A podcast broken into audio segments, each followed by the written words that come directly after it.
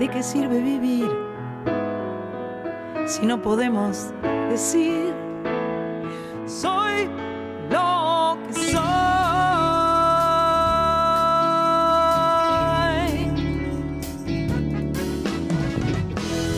Soy lo que soy, no quiero piedad, no busco aplausos.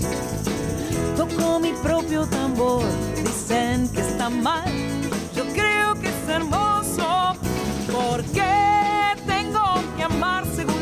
otros dicen? Trata de entender las cosas de mi mundo.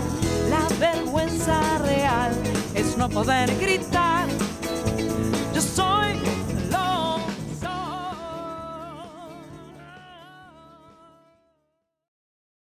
Hola, hola, hola, bienvenidos a un tercer episodio de Vamos al Útero Podcast. Hola amiga Nati, ¿cómo estás? Hola, bienvenidos a este tercer capítulo de Vamos al Útero. ¿Cómo estás vos? Yo muy bien. Capítulo. Ay, A mí me gusta ¿a capítulo. vos te gusta capítulo? Porque tenés mucho Es Netflix. muy novelero. Claro, Es muy no, novelas. Yo tengo muchas novelas. claro, yo tengo más Netflix, entonces viste que en Netflix son episodios, episodio 1, 2.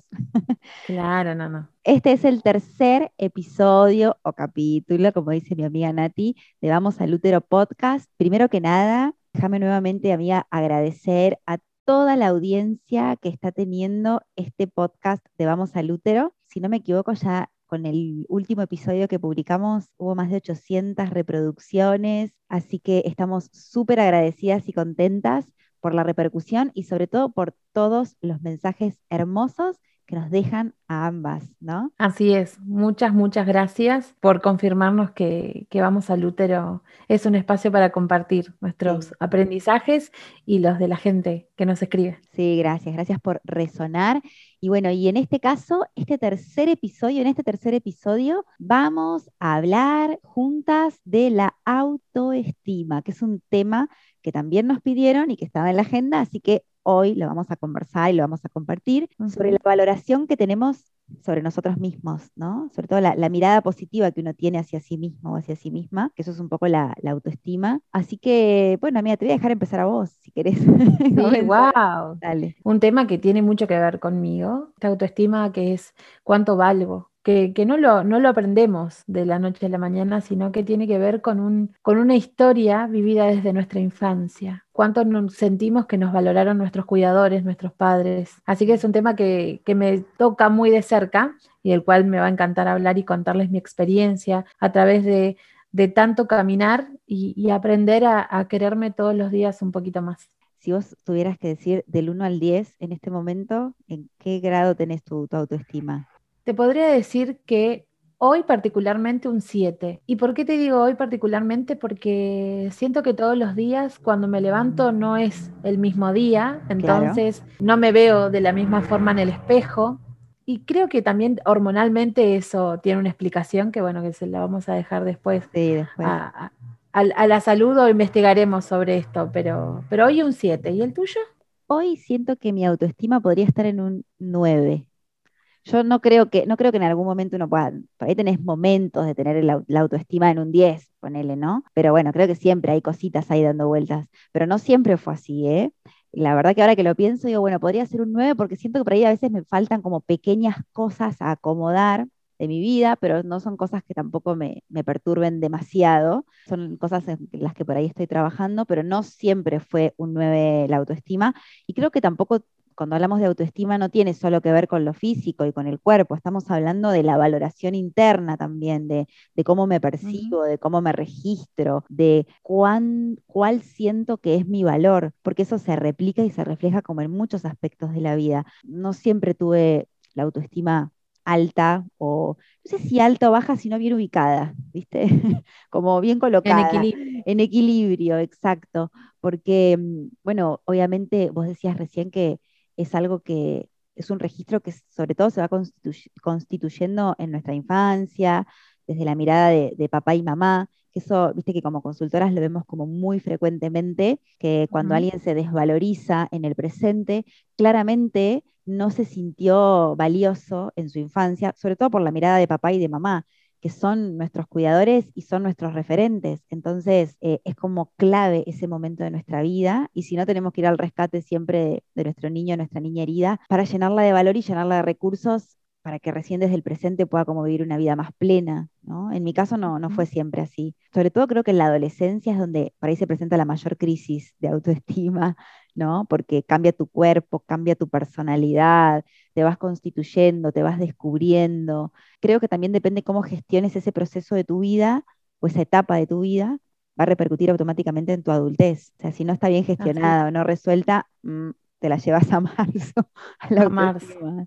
sí, en la adolescencia empezamos a, crear nuestra propia identidad, empezamos a adolecer todo eso que, que tal vez algunas cosas vamos a repetir y otras cosas las vamos a querer cambiar de ese vínculo que hemos tenido con nuestros familiares. Y ahí está la, imagen, ¿no? Cómo empezamos a poner máscaras en la adolescencia para, para pertenecer, porque necesitamos mm. pertenecer a otro grupo distinto que, que no es la familia. Y que ahí están los compañeros de la secundaria y los estereotipos que se forman con respecto a la imagen, a qué es lo mejor que te puede pasar, y ahí es donde empiezan toda esta vorágine de, darnos cuenta de todo, por lo menos en mi caso, de todo lo que hice en la adolescencia para poder pertenecer a un, grupo determinado. Y bueno, y ahí está la, autoimagen de la que hablo, de la cual he sido como, como he sido mi, castigadora desde, desde, no mm. desde la infancia, sino que más de, desde la adolescencia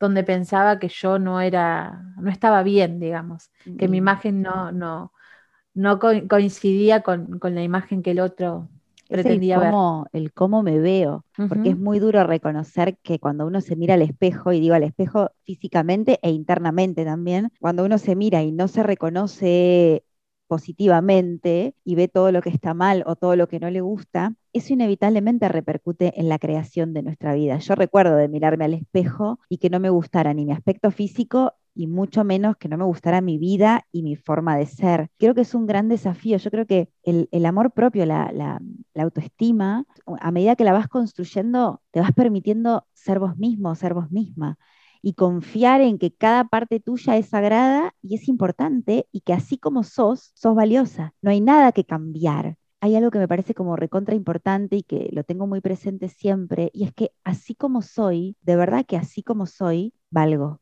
Así como soy, ya merezco todo el valor del mundo. Por eso es muy importante para mí en los niños el poder transmitirles esto de, no importa si estás enojado, no importa si estás con rabia, con furia, llorando, te quiero así, como sos y vamos a trabajar en esta parte para que no la sufras o no la padezcas, pero así como sos está bien. Yo me acuerdo que una vez, em, después de grandes trabajos internos y demás, un día hice todo un ejercicio donde lo hice sola, ¿no? Cerré los ojos, la puse a mi niña delante y por primera vez le dije, así como sos, porque yo de niña era como muy, bueno, a mí me decían cara de culo, básicamente, ¿no? Como que en realidad esa cara de culo tenía unos duelos tremendos que en algún otro momento los contaré, por un montón de historias. Entonces, claro, mi cara era muy triste, era realmente una cara de ogro. Y la sostuve a mi niña y le dije, así como sos, yo te amo, así, con esta cara. No necesito que me sonrías para que yo te quiera, no necesito que seas de un determinado modo para que yo te quiera. Lo que pasa es que venimos formateados en este sistema para esto que vos decías, de pertenecer y de ser de determinada manera para poder encajar dentro de lo que, del estándar en muchos aspectos de la vida que implicarían que yo me estoy valorando. Si tengo el cuerpo de determinada manera, tengo amor propio. Si tengo la, vida de determinada manera, y en realidad nada que ver. Entonces, yo me acuerdo que, que agarré a mi niña y se lo pude decir y me súper emocioné porque digo, claro, no te quiero cambiar nada, no es que te quiero cambiar, no te voy a cambiar. Esto que fuiste, esto que sos, así está bien para mí te amo así. Y esa es una manera de empezar a construirnos desde la autovaloración y desde desde, conocernos y desde el amor propio y desde la autoestima. Eh, es un trabajito como de hormiga que uno tiene que ir haciendo, sobre todo cuando la autoestima está a menos 10. Sí, sí, menos 10. Y aparte esto de que vos decías, de aprender a darme cuenta de que cuando tengo mi, mi autoestima muy baja, que lo único que reconozco en mí son los defectos y no estoy mm. pudiendo ver mis cualidades, lo que tiendo a hacer mucho es que a mí me pasó antes era querer copiar, querer copiar en cómo se vestían, eh, en cómo hablaban, en, en lo que, en lo que hacía mis, mis, amigas de la adolescencia, no tanto de la infancia, pero sí de mi adolescencia. Y es donde me frustraba, porque no tenía el cuerpo de mis amigas, no, tenía la esencia de mis amigas, pero bueno, cuando las declaradas perfectas y vos querés pertenecer a, ese sistema de los perfectos, que la perfección no existe, lo aprendí muchos años después, y me encantaría haber tenido una consultora en la adolescencia que me acompañe. Ojalá. Em, sí, hubiera sido toda mi vida, pero, pero bueno, eh, cuando lo que hacía era copiar, me frustraba, porque yo hoy puedo decir que mi cuerpo tiene una forma que no es la misma forma que tiene tu cuerpo, entonces vos te vestís de determinada manera, yo me visto de otra, resaltando nuestras cualidades, aceptando que somos hermosas y que somos valiosas más que nada, ¿viste? Entonces ahí se va construyendo una autoestima sana. Sana y perdurable, porque la autoestima no viene de afuera, creo que muchas veces lo hemos conversado, ¿no? En esto de vos podrás pensar que yo puedo llegar a tener un cuerpo que según vos eh, encajaría dentro de los cánones, y entonces yo me valoro más. No, lejísimo. Nada que ver. No tiene que ver con el cuerpo que tengas, con la profesión que tengas, con la pareja que tengas. No tiene que ver con eso porque puedes ser la persona más insegura del mundo y no, justamente, no tener ese, ese reconocimiento de tu propio valor. Y quien copia, quien desea ser como un otro, justamente lo que primero se pone en evidencia ahí es que tengo la autoestima por el piso. Si yo en vez de tratar de pertenecer, tratar de imitar, tratar de copiar, tratar de ser como me ocupo de trabajar en mi autoestima, voy a poder reconocer mi propio valor y voy a poder construirme de verdad desde ahí. Si no termina siendo como una autoestima mentirosa, ¿no? Esto de si soy como fulano o soy como mengana, entonces me voy a sentir poderosa, me voy a sentir valiosa, ¿no? Lejísimos, porque no, no, pasa por ahí. Para poder construir la autoestima, lo primero que uno tiene que hacer es reconocer sus méritos, es reconocer su valor. No solemos hacer una lista de las cosas buenas que tenemos, de cuántas cosas buenas, cuántas cosas hemos trascendido, cuántas cosas hemos superado, cuántas, es decir, no, ni siquiera a veces nos detenemos a registrar. Si yo no puedo reconocer mis méritos, no hay autoestima posible, por más que me las reconozca todo el mundo. ¿Cuántas veces pasa? Y nosotras lo hemos hablado, amiga. Sí. Porque así como yo te digo que hoy tengo una autoestima nueve, vos sabés que hay un montón de cosas en las que no lo tengo. ¿Cuántas veces yo te he dicho, no creo en mí? Y vos me mirás y me decís, amiga, tenés un potencial impresionante, mirá lo que sos en esto, y yo, vos lo podés contar, y yo no lo veo. Así como puedo reconocerme en un montón de aspectos, hay momentos, y no muy lejanos ahora, que vos me decís, amiga, lo podés todo, mirá, yo te veo brillante en esto. Y yo te digo, no me lo puedo creer, no, lo me lo no lo puedo ver, no me lo termino de creer. Y es durísimo, porque aunque todo el mundo te lo reconozca, si no lo podés ver por vos misma, no sirve de nada. O sea, no, no se puede construir nada. Y estas han sido conversaciones muy recientes que hemos tenido, ambas. Pero es que en, tu caso yo veo este potencial y cuántas veces vos me has dicho, amiga, estás recambiada. Y yo te digo, no, no, pero sigo igual, eh, sigo con el mismo peso. Y vos me decís, no, pero no pasa por ahí, pasa por otra cuestión interna que durante tanto tiempo hemos desconfiado de nosotras que no es de un día para el otro, que hoy hice un trabajo de conciencia, trabajé este tema y ya mañana tengo la autoestima alta, no me duele nada, no pasa nada. En realidad no, es poder atravesar todos los días ese pajarito al ego que te dice, eh, sos eh, insuficiente, no sos valiosa, vos no podés, porque hay que romper con ese patrón, pero sí, muchas veces hemos tenido estas conversaciones donde ambas nos damos aliento. Y, esto que vos decías de, la lista, me acuerdo cuando hice la diplomatura en coaching y nos dijeron pongan 10 defectos que crees que tenés y 10 cualidades. Todos, porque la, gran mayoría íbamos a los defectos y poníamos ta, ta, ta, 1, 2, 3, 4, 5, 6, 7, 8, 9, 10. Claro. Y cuando se trataba de ver nuestras cualidades, creo que eh, el, si el ejercicio tenía que durar 10 minutos, duró 20, duró 30, porque nos cuesta tanto, o en, mi caso me costaba tanto ver mis, mis, cualidades, porque choca con esto de que si vos tenés cualidades no las podés contar porque a eso es de... Parece soberbio, claro, parece... no, puedo, no puedo decir lo maravilloso, eso, eso me das el pie. No puedo decir lo maravillosa que soy, no puedo decir lo genial que soy, no puedo decir lo bien que me va, no puedo, es decir, queda como un, vos fíjate que, que al revés, yo al menos siento que al revés que tenemos todo, Sí, que, que hablar de mí tirándome flores y reconociendo mi valor es un acto de soberbia visto desde afuera. Como, ay, qué agrandada. Y a mí me parece lo más maravilloso, porque no tiene que ver con agrandarse desde el ego, de creerme que soy superior a alguien o algo, pero sí de reconocer mi lugar. Soy maravillosa, como es la que, la que dice, yo puedo, yo puedo. Ah, la. Tengo la persona. sí, no sé cómo Sí. se llama. Digo, bueno, no se trata de, de- de hacer ese, ese acti, pero está bueno en el sentido de qué maravilloso poder decirse a uno mismo todo eso y poder decirlo sin tapujos, ¿no? Que no quede como un acto soberbio poder, parece que reconocer los defectos es como, ay, mira qué bien, reconoce todo lo que no le sale bien. Yo ahora, ayer o antes de ayer, tuve, para, para algunas cosas que estoy haciendo, tuve que hacer una lista de todos mis méritos, de todas las cosas positivas de mi propia historia y de mí. Y la verdad que hice una lista larguísima y me siento súper orgullosa de hoy poder reconocer cada hecho de mi vida que me ha dado valor, cada cosa que trascendí, cada aprendizaje, cada parte de mí que es talentosa, que es buena. Hay cosas para las que no soy buena. No me voy a poner un 10 en la cocina porque básicamente no cocino ni un huevo duro por ahí, ¿no? O bueno, sí, pero más o menos. Pero en otras cosas tengo que reconocer mi valor y lo reconozco sin miedo, lo puedo decir y creo que eso siempre se traslada a todos los aspectos de tu vida. Y para crear tu autoestima o para potenciarla, hoy lo hablábamos también, no se trata o no alcanza a compararme frente al espejo y repetirme 70 frases bonitas, ¿sí? Yo me amo, yo me quiero, yo valgo, hacer una lista de todos mis aspectos lindos de la vida o de las cosas buenas de mi vida. La única manera de poder quererse a uno mismo, lo comparábamos hoy con la pareja, por ejemplo, ¿no?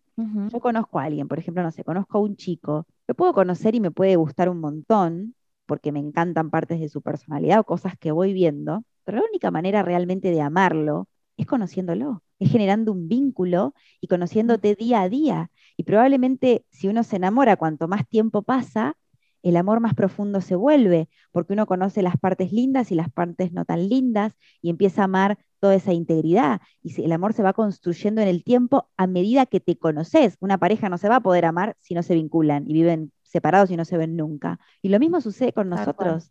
El único camino para construir una autoestima elevada o sólida es conocerse a una misma. Si no, no hay otro camino. Entonces, y es un camino diario y es un camino de constancia. ¿Hace cuánto que nosotras venimos, yo por lo menos hace, no sé, 15 años que me dedico a indagarme a mí misma a través de un montón de terapias y de un montón de caminos?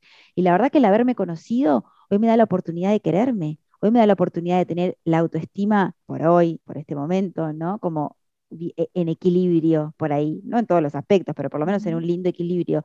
Pero ha sido un camino de autoconocimiento y lo sigue siendo. No podés enamorarte de vos misma si no te conoces. O sea, no, no van a alcanzar 70 frases que te digas frente al espejo. ¿Y qué es? Acá viene la pregunta, ¿y qué es conocerse? Es cerrar los ojos y mirar para adentro.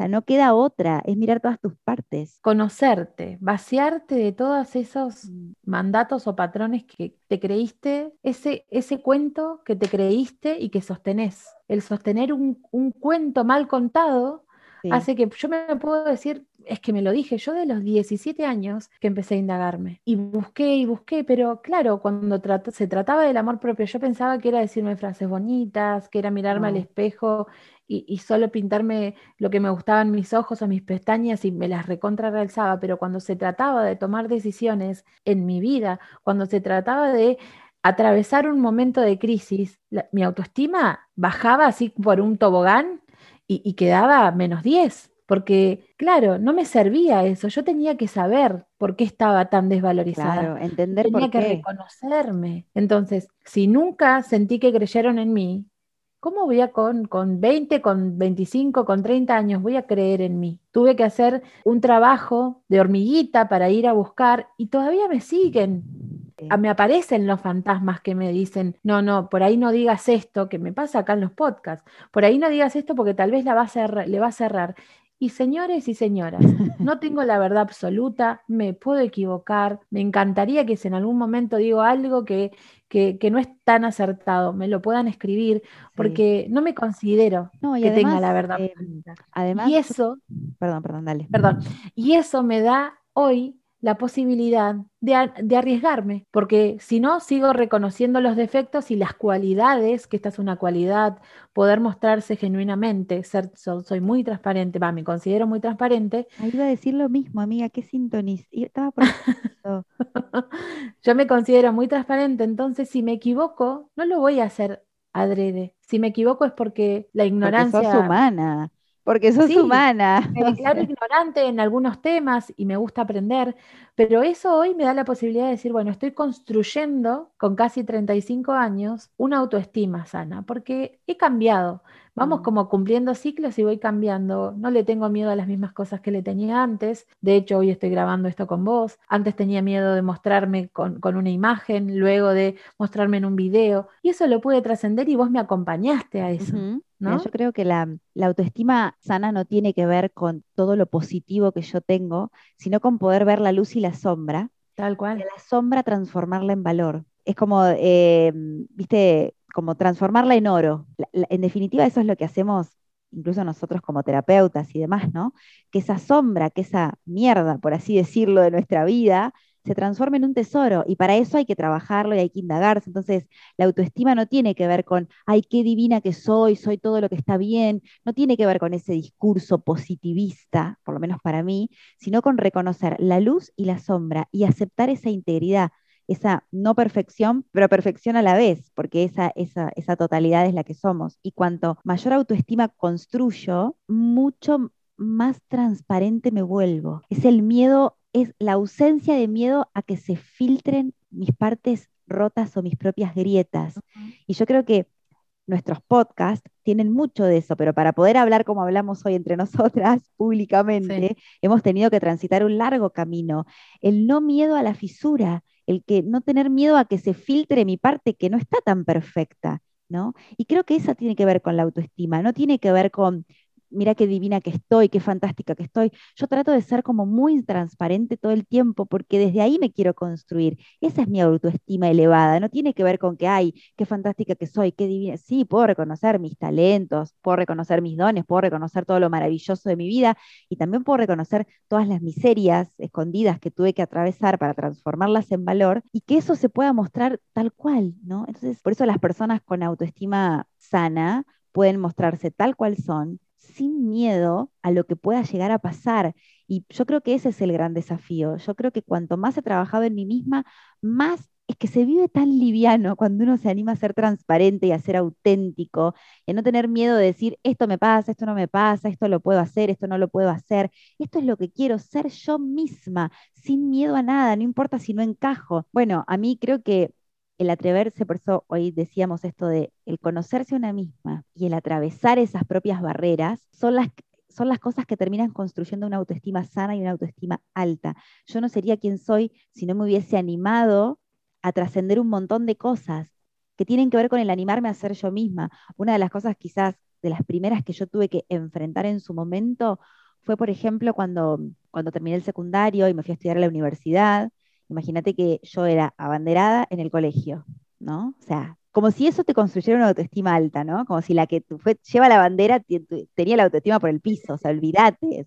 esas cosas que me parecen absurdas, ¿no? Pero yo tenía, llevaba la bandera, entonces era abanderada, mejor promedio y no sé cuánto más. Así que imagínate todo lo que se podía llegar a esperar de mí en la universidad. Olvídate, Flor iba a ser la alumna premiada con medalla de oro. Duré un año y medio en la universidad y a lo primero que me tuve que atrever fue a decir, es que esta no soy yo, yo no soy feliz acá adentro. Y me decían, ¿y qué querés hacer?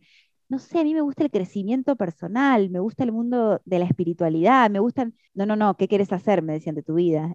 era como otra vez, ¿no? Y eso, y, y el animarme a dejar la universidad, y ir al revés de lo que mi generación hacía en ese momento, o sea, todos iban a la universidad y yo decía, no, yo no quiero, ir para el otro lado, hubo muchos momentos en donde mi autoestima quedó por el piso, porque era decir, yo no valgo lo que valen los demás, o sea, ya no valgo para la sociedad o para el mundo lo que se esperaba de mí.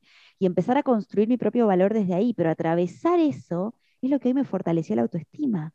Porque es decir, yo puedo hacer lo que quiero y puedo ser lo que quiero ser. Tiene que ver con el atreverse a ser y para eso muchas veces hay que vencer barreras, mandatos, miradas, prejuicios, por supuesto que sabemos que uno creó todo ese escenario para trascender esto, ¿no? Pero bueno, hay un montón de cosas que uno en el presente, desde tu presente, tenés que, que llevar adelante para, para construirte y, y, reconocer tu propio valor. Y hoy no me queda dudas que el haberme animado a atravesar esa barrera de mi vida o esa, o esa esfinge, como yo le digo, esa oportunidad a trascender, es la que hace que mi autoestima hoy esté sólida. No se, no se construye con frasecitas, sino que se construye conociéndose a uno. Sí, esto del amor propio, yo me, considero como hoy estoy atravesando la zona de no, de no haber hecho actividad física porque no encontraba el, el punto o la actividad que me, que me llenara o que me gustara. Y cuando lo encontré, también me pasa esto de decir, Ay, hoy no tengo ganas, hoy estuve trabajando todo el día, hoy hice un montón de cosas, no tengo ganas de ir. Y yo mm. le comentaba a las chicas de, este grupo de mujeres que acompaño, el amor propio para mí es ese día que yo no quiero ir al gimnasio, poder decir por qué no quiero ir, para qué no quiero ir. Y mm. cuando tomo la decisión de ir, yo sé que lo que hice, ese paso que yo di hacia otro, otro, no sé si otro camino, pero agrandé mi zona de confort, yo digo, mira, esto es amor propio, porque atravesé este miedo Exacto. a a no ir, porque lo más conocido para mí es quedarme en mi casa eh, mirando la tele o escuchando música. Entonces, para mí eso es amor propio, hacer eso que crees que no podés hacer o que hay trabas, porque trabas hay todos los días. Y cuando lo atravesás, decís, esto también es amor propio. Sí, y animarse a, animarse a hacer, animarse a hacer. De pequeños por ahí es esto por pertenecer. Bueno, esto de es que el sistema educativo es un poco así, yo soy recrítica de eso, ¿no? Pero no, en esto no sos tan bueno, ¿no? Yo me acuerdo cuando en el secundario, no me olvido más, porque yo iba, yo estudié abogacía, no terminé la carrera, ¿no? Algún día contaré esa etapa de mi vida. Yo iba a ser abogada para otro podcast, ya, esa es una parte interesante. Yo iba a ser abogada, la piba justiciera, olvídate. Entonces me acuerdo que lo tenía redecidido que iba a ser abogada. En realidad primero iba a ser actriz. Obviamente después me distorsioné mal. o sea, todos mis sueños, por eso hago tantos TikTok y tantos Reels, tantas cosas, porque yo en realidad soy actriz para toda mi audiencia, soy una actriz en potencia. Pero bueno, ya hablaremos de eso. Pero entonces cambié para abogacía, tenía un profesor, una profesora de ciencias sociales, que me preguntó en la secundaria, ya creo que estaba terminando el secundario, que iba a estudiar. Y yo, no, fue así, yo había entregado un trabajo práctico de ciencias sociales, que no me acuerdo si lo había hecho bien, o lo había hecho más o menos, viste, era fin, de la secundaria que ya no tenés ganas de hacer nada porque estás pensando en el viaje egresado, básicamente, y en la despedida y en la fiesta. Entonces, lo hice así nomás, entonces me preguntó, ¿y qué vas a estudiar? Abogacía. Y me miró y me dijo, ¿abogacía? Si estudias abogacía como haces este trabajo práctico, te va a ir muy mal. Para mí fue un puñal. Fue un puñal. Porque Señora. No, voy a tener que ir de línea de tiempo a matarlo. eso para, para, otro momento, eso no lo decimos.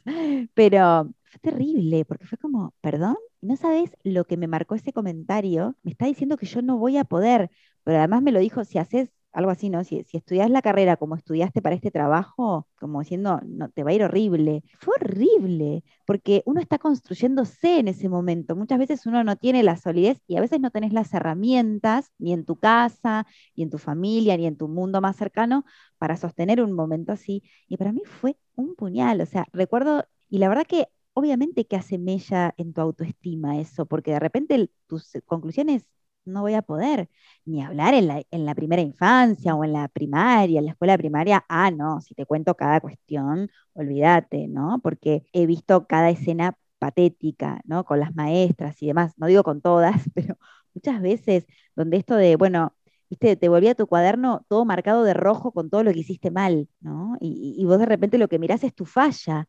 Y además aprendés que tu falla no está bien, es decir, no está bien equivocarse. Yo te tengo que resaltar lo que hiciste mal para que aprendas a hacerlo bien, pero desde un lugar de correctivo, de, de te marco en rojo. Yo siempre digo esto de que vuelva a tu cuaderno absolutamente marcado de color rojo con todo lo que hiciste mal. Vos fíjate que uno generalmente no tiene el recuerdo, o por lo menos no siempre, de que tu cuaderno vuelva resaltando todo lo que hiciste bien. Tu cuaderno vuelve en color rojo con todo lo que te equivocaste en una evaluación, en un trabajo.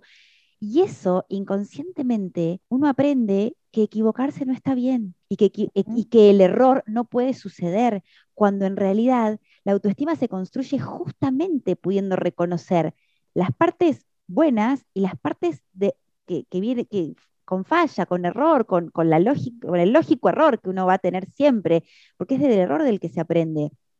Es de- por eso decimos, es desde nuestras equivocaciones, desde nuestros dolores, desde nuestros conflictos, desde donde nos hemos construido y hemos aprendido. Al error, lejos de verlo como un tesoro, se lo ve, ¿no? Como algo que no puede ocurrir y que además te estigmatiza. Y aunque no nos Sí. demos cuenta, a partir de ese instante, vos ya no querés que tu cuaderno vuelva otra vez marcado con color rojo y vas a hacer todo lo posible para enmendar ese error en vez de ocuparte de potenciar tus partes talentosas. Si no sos Sí. buena para matemáticas y sos, como me pasaba a mí, si no sos buena para matemáticas, pero sos tremendamente buena para crear cosas, ¿por qué no me dejas crear? Déjame crear, no me pongas a hacer todas estas ecuaciones que no las voy a hacer en mi vida y potenciame todo aquello que me puede construir desde un lugar sólido. Pero bueno, eso no sucede. Ya sé Claro. que lo creé para esta experiencia y bla, bla, bla, bla, bla, bla, bla, bla. Pero bueno, Pero, dale, dale, perdón que me, re- Claro. me recopé. no, no, no, está re bueno, porque es verdad lo que decís. Yo era muy buena en lengua, yo creaba unos cuentos tremendos, pero matemática era un desastre. Hoy, si tengo, quiero escribir y a veces me freno. Yo tenía cuadernos en la secundaria de poemas, que acá si me llega a escuchar mi compañera que se- no me los devolvió nunca, por favor que me los devuelva, son un tesoro. Me muero. Pero, pero bueno, yo, esto que vos decís hoy, bueno, eh, en el, en el tiempo en el que estuve en el club trabajando con, con los chicos en fútbol, yo a los, a los profes les enseñaba esta parte del sanguchito ¿Cómo es eso? A ver. para que lo hagan en sus casas. Por favor, me, a me ver. siento, no sé, Yo Maru me Botana dando la receta. Yoli Berretiaga. Em, Maru Botana. Maru Botana. El sanguchito es que cuando vos quieras corregir a alguien, no vayas a marcar el error. Primero le digas una cualidad, el error y otra cualidad. Esa es la manera adecuada de corregir, ya sea en una empresa, que también asesoro empresas, en, en- en un club o una maestra, si es que hay una maestra o una Sí, mamá o un o papá que está escuchando esto. Claro, no, no le marques directamente el error, porque si no em- entramos en, esa, en ese mecanismo de defensa Claro. donde te remonta a la infancia y volvés a atravesar todo el mismo dolor. Entonces el sanguchito es lo mejor que nos puede pasar. La cualidad, el error Claro. y otra cualidad. Claro, es la manera de, amorosamente, de, de acompañar a, a trascender un, un error o una equivocación o lo que fuera. Pero bueno, para mí es clave, es clave esos momentos, yo los recuerdo, eh, de, sobre todo de- dentro de ese sistema de tener que encajar para que me quieran y para pertenecer, que es lo que hablamos. Entonces uno empieza a entender que no puede ser como es, sino que tiene que ser como todos. Es que para mí ya obviamente, desde el momento cero que vos pretendés que todos los niños de 8 años sean igualitos, ya vamos mal, porque automáticamente anulás la esencia. Entiendo que un niño de 8 años quizás está bueno que tenga algunos recursos educativos que le van a servir para la vida, pero no respetamos los tiempos, porque con ese criterio tendríamos que pretender que todos nuestros consultantes vayan a la par. Y justamente nunca hacemos eso, sino No. que cada uno tiene su tiempo y su proceso de aprendizaje, de evolución y de transformación. Entonces, desde el momento en que tenemos que estandarizar, empezamos a sentir que tenemos que ser parte y que tenemos que estar a la par. A ver, yo recuerdo en mi época que que un compañerito repita de grado era patético, era vergonzoso, era tabú, era, ¡ah! Nati repitió quinto grado y era como, oh, y en realidad simplemente va un escalón más atrás en el proceso, pero no más atrás porque no sirve, porque es su tiempo de evolución, de madurez. Pero vos imaginate el concepto que uno tenía. de eso. Entonces, imagínate la autoestima, cómo se va construyendo. Si me equivoco, soy un fracaso. Si no, si no soy como los demás, si no estoy a la altura de los demás. Ay, es que a mí, mira, yo recuerdo, mucha gente puede creer que, por ejemplo, que te toque la bandera en el colegio es un honor. Yo te voy a decir la verdad, para mí es lo peor que me pasó que me tocara la bandera en el colegio. Y no te lo digo como un acto arrogante, ay, ella lo dice. No, no, no, no. Es lo peor que me Yo la pasó. requería la bandera. Bueno, vos querías la bandera, yo tenía que estar clavada con la bandera argentina, la amo la bandera argentina, no hablo de la bandera, clavada con la bandera argentina porque era la mejor promedio, mejor esto. ¿Sabes la presión que tenés? La presión que tenés, no tenés autoestima. Además, en un punto es, o sea, yo valgo por la calificación que me saqué, yo, ¿eso es lo que yo valgo? ¿Yo valgo una bandera? No, señores, yo valgo mucho más que una bandera y valgo mucho más que la nota que me saqué en ciencias sociales, en catequesis o en no sé qué cosa. no valgo eso. Si yo hubiese, si realmente se hubiese construido mi autoestima, yo no hubiese pasado por todo lo que pasé y hubiese tenido una autoestima de oro. Pues no, ¿me explico? Es decir, es una falacia, es creer que realmente es lo de afuera lo que te va a empoderar. No, me hubiese encantado que todos mis compañeros tuvieran la bandera, porque la merecemos por lo que somos. No tengo que hacer mérito para ganarme nada. Yo no tengo que hacer mérito para ganarme el amor de alguien. Yo merezco ser amada como soy. Pero a mí llegar a esa conclusión me llevó 30 años. claro, o sea, me llevó 30 años y 10 banderas Apoyo emoción. Claro, de verdad te lo digo, porque parece... Se construyó, perdón, se construyó la flor que todo tiene que ser perfecto, la perfeccionista. Absoluto. Y salir de eso es durísimo. terrible. Es, terrible. Es durísimo. Por eso hoy me animo mucho a jugar conmigo misma y a mostrar las partes que no están tan buenas. No quiero ganarme la bandera, ya, ya viví eso, de verdad. Y el ganarme la bandera de alguna manera es metafórico, porque en el fondo eso se aplica a todo. Ganarme el amor de papá y mamá, ganarme la aprobación de los demás, ganarme el que me quieran, ser perfecta para que me quieran y sacarme buenas notas para que me quieran. Si no, no me van a querer y no voy a merecerlo todo. Y hoy sé que no es así, ¿me explico? Hoy sé que no es así después de trabajar mucho en mí. Por eso digo que la autoestima no es de afuera hacia adentro, es conociéndote. Y de verdad, que ni una bandera, ni un... Hablo de la bandera por el colegio porque a mí evidentemente es un trauma, ¿no? Se, nota, ¿no? Sí, estamos traumadas de, la infancia y en la escuela. Porque yo me llevaba re mal en matemática en quinto grado. Cuando dijiste esto de, de Nati repitió quinto grado, yo estuve a punto de repetir ah, quinto grado. y el maestro, el maestro mandó una nota a mi papá y a mi mamá. Y mis papás, mira, eso me quedó muy grabado, me lo hiciste acordar.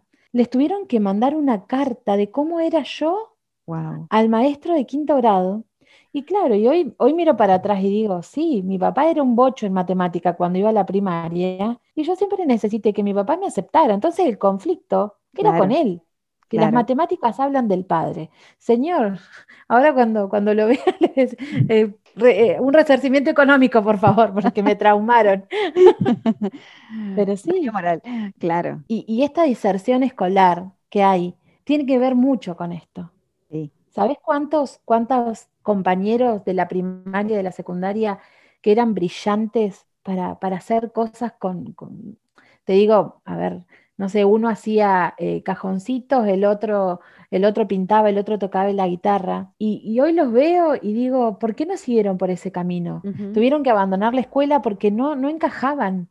Y no todos encajamos, pero bueno, yo creo que las mujeres somos las que por lo general más siguen y los que más abandonaban en mi época eran los varones. Yo fui a una escuela técnica. Esto de, ver cuánto daño nos, nos, nos, han hecho por querer ponernos a todos en un, en un mismo nivel. Es que no... no se construye ahí. Por eso te decía este ejemplo de, cuando fui a la universidad, porque imagínate que yo venía de ser abanderada, entonces tenía que cumplir ese rol para ser aceptada y ¿no? para ser amada en la universidad. Y fue la primera vez que yo me animé a decir, no, renuncio a esto no quiero esto para mí. Yo no valgo una calificación, no valgo un título, no valgo un título. Pero eso fue una construcción y fue algo en lo que tuve que trabajar, porque obviamente me pesó muchísimo en ese momento.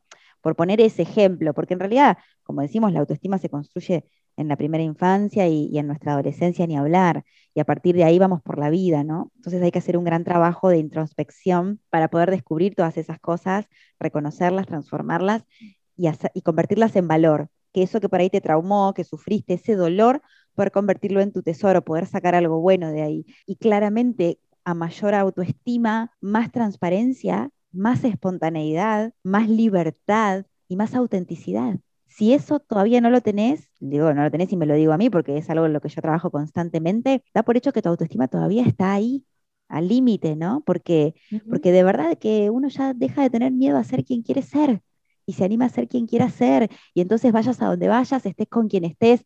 A mí me pasa hoy de que por ahí me, animo mucho más a ser quien soy en todos los ámbitos, no solo en una red social, ¿eh? digo, no sé, con amigos, con compañeros, con gente desconocida. Yo hoy voy al gimnasio, un saludo para todos mis compañeros, si por ahí me están escuchando, pero por ahí son re manijas en el gimnasio, son re manijas, onda, levantan 80 mil kilos, y la verdad que yo el día que llegué dije, bueno, yo acá me puedo sentir una pichi, porque la verdad que yo todo bien, pero ni gana de levantar a las 8 de la mañana 70 kilos, todo bien, te, hago fuerza, o sea, entreno súper bien, ¿no? Y dije, bueno, esta soy yo, yo vengo acá a entrenar a mi manera, el que me quiera mirar que me mire y el que no, bueno, besitos, porque yo no, te, llega un momento que por ahí estoy agotada y digo, bueno, y capaz que para muchos es como, ay, no, pero si no hago lo que hacen todos, mejor no vengo, porque yo tengo compañeros que les ha pasado eso, ¿eh? De decir, no, no voy más porque no me siento como a la par de los demás. Y bueno, tenés que estar a la par de nadie, tenés que hacer tu camino, tu vida, anda a entrenar como más se te cante, haz lo que quieras, anda con la ropa que quieras, de la manera que quieras, sé vos misma, fin. Pero para poder ser una misma, apa, el trabajito que tenés que hacer es importante, no se construye de la noche a la mañana. Pero fíjate que pasa eh, en todos los, ámbitos que, yo he descubierto mucho en esta transformación que, que voy haciendo, por eso te dije hoy que mi autoestima estaba Hoy por cuestiones que, emocionales te voy a un 7, pero si yo miro para atrás digo, wow, lo vamos a cambiar, lo vamos a poner un 8. No está en 7, vamos a un 8. Vamos subiendo. claro, si capaz que cuando termine el podcast, eh, un 10. Quedan 10. Pero, pero fíjate que en mi caso, yo cuando voy al gym reflexiono cuando voy y cuando vuelvo.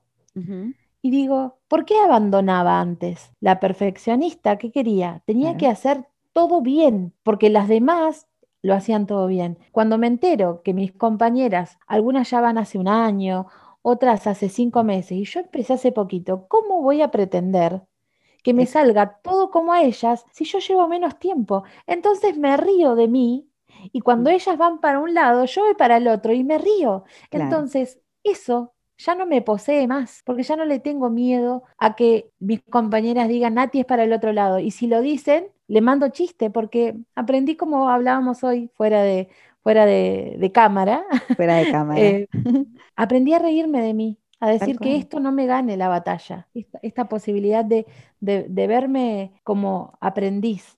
Y es maravilloso. Mm, y, también está bueno esto de, de, que no se trata de, digamos, de hacer el, o sea, tengo la autoestima alta, entonces, bueno, hago el ridículo porque total no me importa para mí tiene que ver con el hecho de hasta incluso decir, a ver, sí, tengo la autoestima bien ubicada. Y entonces, por ejemplo, tengo amigas porque les pasa, ¿no? De decir, bueno, pero a mí tal cosa me da vergüenza hacerla, por ejemplo, no sé, en público, no sé, no me gusta que me vean todo el mundo, llamar la atención. Incluso hasta reconocer eso y respetártelo es tener el autoestima bien ubicada, es respetarme a mí. No se trata de cuando digo, yo porque, no sé, soy cara dura capaz, ¿me entendés? Y no me importa, qué sé yo, porque me gusta actuar o me gustan esas cosas, entonces no le tengo miedo a eso, pero no se trata de que entonces todos tenemos el autoestima alta y vamos a romper el miedo a eso. No, es incluso decir, ¿sabes qué? A mí esto no me gusta hacerlo y me lo respeto no, no, no me va. Y es como que yo te diga, mira, a mí la verdad no me vayas, no me lleves a estudiar fracciones y ecuaciones porque la verdad que no me interesa, no me gusta, no sirvo, no, no, no, no, no lo voy a aprender, no, no me motiva. Y es como incluso respetarte esas partes también. Cuando digo esto del ser auténtico, esa es la verdadera autenticidad. Reconocer que sí y que no, reconocer qué puedo y qué no puedo, reconocer hasta dónde hoy puedo, reconocer hasta dónde hoy puedo dar, es respetarte tu propia manera de ser, es poder decir que no, es poder, amiga, nosotros esto lo hacemos un montón, por ejemplo, vos me invitas a tu casa y yo no tengo ganas de ir, y yo a vos te puedo decir, amiga, no tengo ganas de ir a verte, o no, y no tiene que ver, no tiene que ver con vos, no tiene que ver con un eno, tiene que ver con que simplemente no tengo ganas y respetarte, respetarme eso y que vos lo puedas comprender, habla de que tenemos el amor bien ubicado, ¿no? Es decir, es que sí. Es súper importante eso para mí, ¿eh? Eso también habla mucho de mi autoestima, de mi valor, de que no tiene que ver con el otro, de que tiene que ver conmigo. Nosotras lo podemos decir. Suponete que es tu cumpleaños. Esto seguramente podría pasar entre nosotras. Y yo te llamo y te digo, amiga, no estoy bien, no puedo ir a verte hoy. Te prometo que voy otro día, pero hoy no puedo. Yo en otro momento de mi vida hubiera dicho, es una hija de puta. En el día de mi cumpleaños listo, no le hablo nunca más. Y hoy es como, te puedo entender, puedo entender que no tiene que ver conmigo, puedo entender que tiene que ver con un acto de amor propio hacia vos misma, que capaz que decís, yo hoy no puedo, no puedo conmigo, necesito respetarme mi tiempo. Y está todo bien, no pasa nada, pero bueno, para eso yo tuve que hacer un trabajito importante. Hay que hacer un proceso, pero, pero sí, esto de, de poder darnos la prioridad y poder decir que no, de poder decir que sí, sin miedo, y, claro que, lo entendemos, porque yo te quiero con una presencia de calidad, si tiene que ser mi cumpleaños. Y si vos no me vas a poder calidad, dar calidad hoy, me lo vas a poder dar mañana, pero tu sinceridad hace que nuestro vínculo se fortalezca aún más, que en realidad todos los vínculos necesitan tener conversaciones incómodas. Sí. Si no, no van a ser sanos vínculos. Y, eso, y esas conversaciones incómodas también las tenemos con nosotras mismas, porque Sí. te pones en un lugar de decir, bueno, a ver, Natalia, ¿te da miedo hablar en público? Busca, busca Mm. por qué y para qué te da miedo hablar en público. Y sí, cuando, cuando hice de Talía, todo el mundo me decía, no, ¿cómo vas a hacer de Talía si vos no das con, Para, con para, el canon de Talía? para ponerme pausa Ahí un te- segundo. De, de la para ver, novela, yo te- ¿Cómo que tenía seis años. ¿A dónde hiciste Claro. Talía? En la escuela, ¿Que actuaste La María maestra- la del barrio? No, cantamos una canción. La maestra veía mis cualidades artísticas, porque yo vivía cantando, y no sé, no me acuerdo quién, porque se iría la línea de tiempo y, y- y me cobraría todo, todo este dolor. No recuerdo quién me dijo, no, vos no podés ser Talía, porque vos no reunís los requisitos de... Ay, Thalía. no. Ah, Y eso me hizo dar cuenta, en el, en el futuro, o sea, en mi adolescencia, yo dejé de cantar, y a mí me Ah, encantaba Qué cantar. fuerte es. tomé clases de canto y mi profe me decía, Nati, vamos a, a- a la muestra de diciembre. No, yo tomo clases de canto para, para cantar acá. Las muestras a mí me ponían muy nerviosa porque yo miraba al público y ya estaba pensando qué iba a decir cada uno, muy, muy lastimada. Y hoy, cada vez que me tengo que poner a hablar en público, me vuelve ese miedo y digo, Natalia, pará, vos no vas a ser Talia, vos tenés que ser vos. Anda a matar a la maestra. No, la- Natalia, no fue pará. la- La maestra veí- vio mis, por Ah. eso la amo. La maestra vio mi- mis cualidades y me quiso potenciar en la parte artística. Y bueno, hoy fíjate que comunicamos y tiene que ver con esto que, que estamos reparándonos, pero, pero el miedo, eso de decirme hoy, bueno, a ver, pará, Natalia, ponerme un límite a mí misma. Deja de castigarte. Esa palabra te iba a decir, el amor, la, la autoestima sana es una autoestima que sabe poner límites. Cuando uno tiene la, la autoestima eh, bien ubicada y, y elevada, por decirlo de alguna forma, uno puede poner límites. Se puede poner límites a uno y puede poner límites desde el amor. Entonces, el esto del poder decir que no cuando quiero decir que no y poder decir que sí cuando quiero decir que sí, eso es transparencia, eso es autenticidad, porque es, es real, es genuino, pero para eso se necesita estar muy bien plantado en uno. Por eso no- es verdad que no puedo querer a nadie si no me quiero a mí mismo, pero porque no, no es una frasecita de sobrecito de azúcar, ¿eh? es una frase real. De verdad que no puedo conocer verdaderamente al otro si no me conozco a mí. Generalmente lo que sucede, y bueno, ahí ya me estoy metiendo en otro tema que podríamos para otro podcast. Pero podcast, está todo ¿no? relacionado. pero está todo relacionado, porque de verdad que no puedo conocer al otro si no me conozco a mí. Es imposible, porque yo no puedo descubrir en el otro nada que no esté en mí. Entonces, necesito conocerme mucho a mí. La realidad es que nosotras que somos terapeutas y que en muchas de nuestras actividades acompañamos a otros, hacemos un gran trabajo personal, porque no podemos acompañar el dolor ajeno si primero no acompañamos el dolor propio. Es imposible. Yo no puedo acompañarte si primero no me acompañé a mí en el proceso. Entonces es muy importante trabajar en uno y la autoestima se construye desde ahí y con sanos límites. Yo creo que la autoestima se ve reflejada en un montón de aspectos y que no, se, no, no tiene que ver con, con eso que te decía, ¿no? De, de ser visible y de, de, de hacer el ridículo, sino de respetarme mis procesos, de respetarme mis tiempos, de respetarme, de quererme como soy. Así, como soy, está bien. Sobre Claro, todo, por este ejemplo, en este momento. Yo lo recuerdo mucho de chiquita, era muy miedosa que obviamente sé de dónde vienen esos miedos, pero era muy miedosa. Y yo me sentía rejuzgada por ser miedosa, que estaba mal. Porque claro, era, ay, bueno, viste, no sabía que tirarse del tobogán, ponele. Tanto miedo vas a tener, Claro, Florencia. todas tus amiguitas se están tirando, ay, dale. No tengas miedo, no seas tonta, típico. No tengas Oh. miedo, no seas tonta, hija. No seas tonta, no pasa nada. Sí, me pasa. Sí, me pasa. Pero en ese momento estoy aprendiendo que lo que siento no está bien, que no puedo validar lo que siento y que tengo que ser como los demás para que me vean bien. Chau, cagué. Yo ya ahí caí, ahí cagamos. ya está, ahí cagamos. Trauma, trauma. Trauma, trauma, wa- wa- warning, warning. Entonces, la adulta que sos hoy, obviamente tiene todas esas historias. Por eso yo, bueno, yo brego por una pedagogía como, ese es uno de mis sueños, ¿no? De como una, una pedagogía y una educación y una crianza consciente. Ya voy a ir por esos caminos en algún momento, ojo, ¿eh? Sí, sí. Porque mm, yo tengo mucha templanza para, para tratar con, eh, veo un niño y me veo, veo a mi niña, ¿no? Y sé que cada palabra, cada mirada, cada gesto realmente construye toda autoestima, la construye absolutamente. Y bueno, y cuando eso no sucede en la etapa adulta, uno tiene que ser el adulto que no tuvo cuando fue niño y Tal hacerse cual. cargo. De hecho, hoy creo que, que pudimos sacar más allá de que en, estos capítulos los vamos a ir trayendo a cuento a los padres, pero hoy por lo menos yo soy una convencida de que ya no son los culpables de lo que me pasó.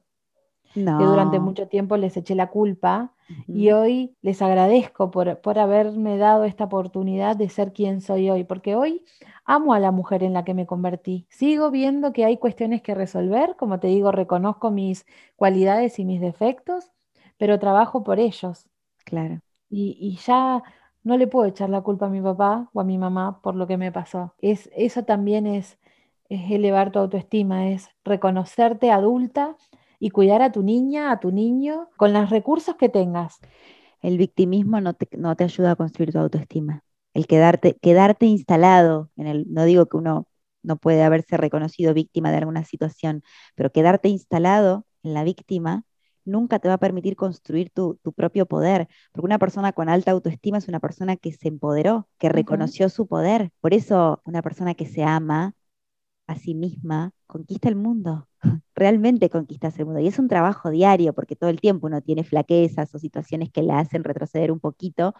Eh, yo también estoy como, qué lindo decirlo esto, ¿no? Como súper orgullosa de la mujer en la que me convertí y me reemociona decirlo porque no siempre fue así, todo lo contrario he estado tirada en el suelo y en el piso golpeada mal por la vida, con un montón de historias. Y poder estar orgullosa de esa mujer en la que me convertí, por eso me encanta que las personas se puedan empoderar y puedan confiar en sí mismas y que sepan que no tienen que ser como nadie para merecer todo. Así como sos, está bien. Yo me acuerdo, mira, yo cuando estaba, cuando yo estaba muy enferma, yo tuve celiaquía, pero hay gente que no lo sabe, y la pasé muy mal, muy mal, al nivel de que tuve internaciones graves, que no tenía fuerzas para levantarme de la cama, no tenía fuerzas ya para vivir. Además estaba muy desnutrida, sobre todo en la época que no me daban con el diagnóstico correcto. Y yo me, a mí me daba mucha vergüenza estar así, porque era, me sentía avergonzada, imagínate. Cagaba todo el día, básicamente, eso era lo que me pasaba. No comía, no dormía, tenía ataques de pánico, era terrible. Entonces, realmente hasta me daba vergüenza vincularme porque la gente era como, hoy otra vez esta, ¿viste? Era como otra vez esta piba que no, no, no cambia más, ¿viste? No, no, no sale adelante. Y realmente me sentía rejuzgada porque todo el mundo era como, bueno, dale, vos podés, vos tenés que salir, vos tenés que cambiar, o sea, como que así como era estaba mal, básicamente, ¿no? en realidad así como era, estaba bien, porque de las historias que venía, lo mínimo que me podía pasar era eso, o sea, era lo mínimo. Y recuerdo que mm, conocí una persona, una gran amiga, en ese momento, que un día me tomó la mano, o sea, no me olvido más de ese instante, porque yo estaba deshidratada, me acuerdo ese día, demacrada, pesaba 30 kilos mojada, ya no sabía qué más hacer para superar la situación, ¿no? Y ella me tomó de la mano, me miró y me dijo, tranquila, así como sos, está bien, no tenés que hacer nada diferente, tranquila, así como sos, yo te voy a acompañar, yo te voy a querer, yo te voy a cuidar y yo voy a estar acá. No tenés que hacer nada distinto para que yo me quede o me vaya. Acá me quedo. Y fue la única persona que me tomó la mano, y yo sentí que me dijo, te quiero así, no estás fallada, no estás mal, no es que no, así como sos, está bien. Fue un acto de amor tan grande ese que sentí, que creo que fue el impulso que me llevó a poder sanarme, porque sentí que no es que estaba fallada, no estaba enferma, simplemente esa era la flor de ese momento. Y hubo una persona que me dijo, yo te acompaño, te acompaño a ser quien quieras ser, pero así como sos también te quiero. Para mí fue tremendo, porque yo sentía que todo mi entorno era como, no, dale, Florencia, o sea, salí adelante, dale, curate, curate.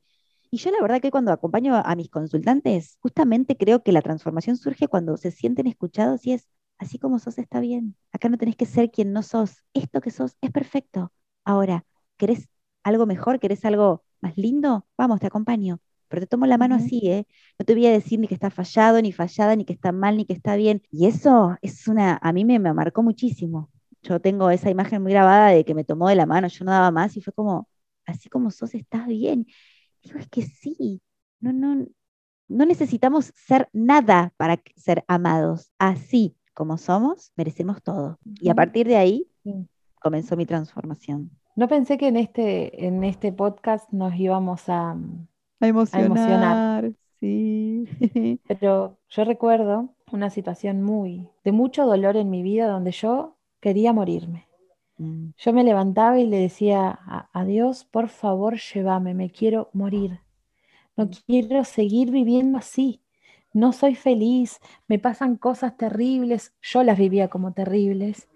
Y un día me, me senté en el piso y puse mi cara en el piso y le dije así, Dios, yo me rindo. Si no me vas a, si no me vas a llevar con vos, si no me voy a morir, que algo suceda en mi vida para que yo tener la certeza de que hay algo más, hay algo más lindo. Y hoy que, que te dije que estoy orgullosa de la mujer que soy, es porque vuelvo a esa adolescente y a esa niña y las abrazo con tanto amor. Mm, Porque hoy encontré el por qué Dios nunca me escuchó, ¿no? Nunca me llevó. porque me tenías que conocer a mí.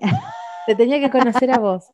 Y tenía que conocer a todas esas versiones de las Nati que, que hoy yo amo, amo.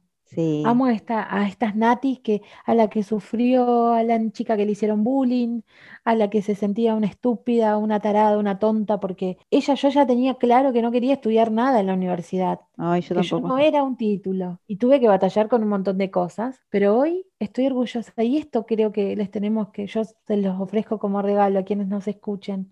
Miren para atrás todo lo que, a lo que han sobrevivido y agradezcanse. Estar mal tiene mala prensa. Sí, Es decir, no estar como se espera que estemos tiene mala prensa. Por eso cuando sos chiquito y te equivocaste en matemáticas, rojo, tiene mala prensa y no debe tenerla, porque para tener una autoestima alta y sana hay que hablar de lo que no nos gusta. Hay que hablar de esto. ¿Qué tiene si tengo depresión? ¿Qué tiene si hoy estoy... ¿Qué tiene? ¿Cuál es el problema? Entiendo que uno quiere estar bien, quiere estar pleno, está clarísimo eso, pero estar mal tiene mala prensa, por eso entonces parece como, por eso un poco vamos al útero, tiene que ver con esto, ¿no? Con el lado B, perdón, o sea, soy espiritual, pero me pasa de todo y siento como, como un humano y, y me pasan cosas, obviamente, hay un montón de cosas que dejan de pasarte o no te pasan igual ya, ¿no? Pero eh, no, no tiene que tener mala prensa eso, sino que tiene que ser un- nada, algo natural, ok, como esta amiga, te tomo la mano y no tenés que ser nada que no sos, te quiero así, punto tranquila, acá estoy, estoy acá, punto. No es como a mi niña de cara de culo que le decían, ay, cambia la cara. Siempre me decían, cambia la cara de culo que tenés, por favor. Es que no puedo, estoy triste, ¿entendés? Es decir, necesito validar lo que siento para reconocer lo que me pasa y poder transformarlo. Si no, lo único que hago es tapar lo que justamente no tiene buena prensa, que es la tristeza, las emociones que no están. Por eso digo que la, autoestima no tiene que ver con, ay, la positivo, ay, qué linda que soy, soy fantástica, soy divina. Está buenísimo eso, pero después hay otra parte que también la tenés que abrazar. Y cuanto más abrazas eso, más auténtica te convertís y más transparente y no, le perdés el miedo a eso. Sí, Entonces, totalmente. ay, nos reemocionamos, amiga. Sí, yo estoy muy emocionada, pero, pero claro que sí, claro que sí, claro que que, que hay que abrazar, que hay que contener. No dejamos que la, por lo general no dejamos que la gente llore. Cuando lloran, no, no, no, no llores, vos sos fuerte, eh, Mm, salí adelante, tal no, cual. llora. Solo te vengo a abrazar, necesitas un abrazo, te abrazo, necesitas que te escuche, te escucho. Te voy a dar el tiempo que vos necesites para abrir tu corazón. Te, te La gente una- que llega a nuestras consultas, sí, termino esta parte y cierro la idea y te paso. La gente que por lo menos viene a nuestras consultas, algunas confían enseguida, abren su corazón y hay otras que les cuesta más.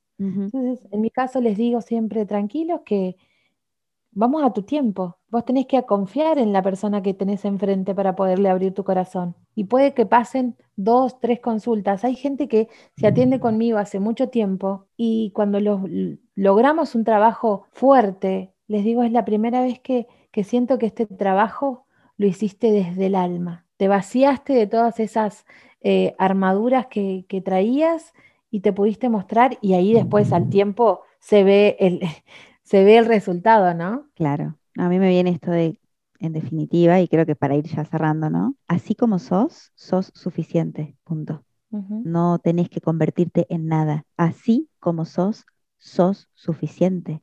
Así como sos, lo mereces. Por supuesto que si eso no lo podés reconocer, va a ser importante que puedas hacer un trabajo en vos misma, en vos mismo, para justamente, no vale de nada que yo te lo diga, pero a veces por un ratito sirve, como cuando me tomaron a mí la mano y me dijeron así como sos, está bien. Y es como, así como sos, sos suficiente. Todo lo demás es cotillón. O sea, todo lo demás, ya está.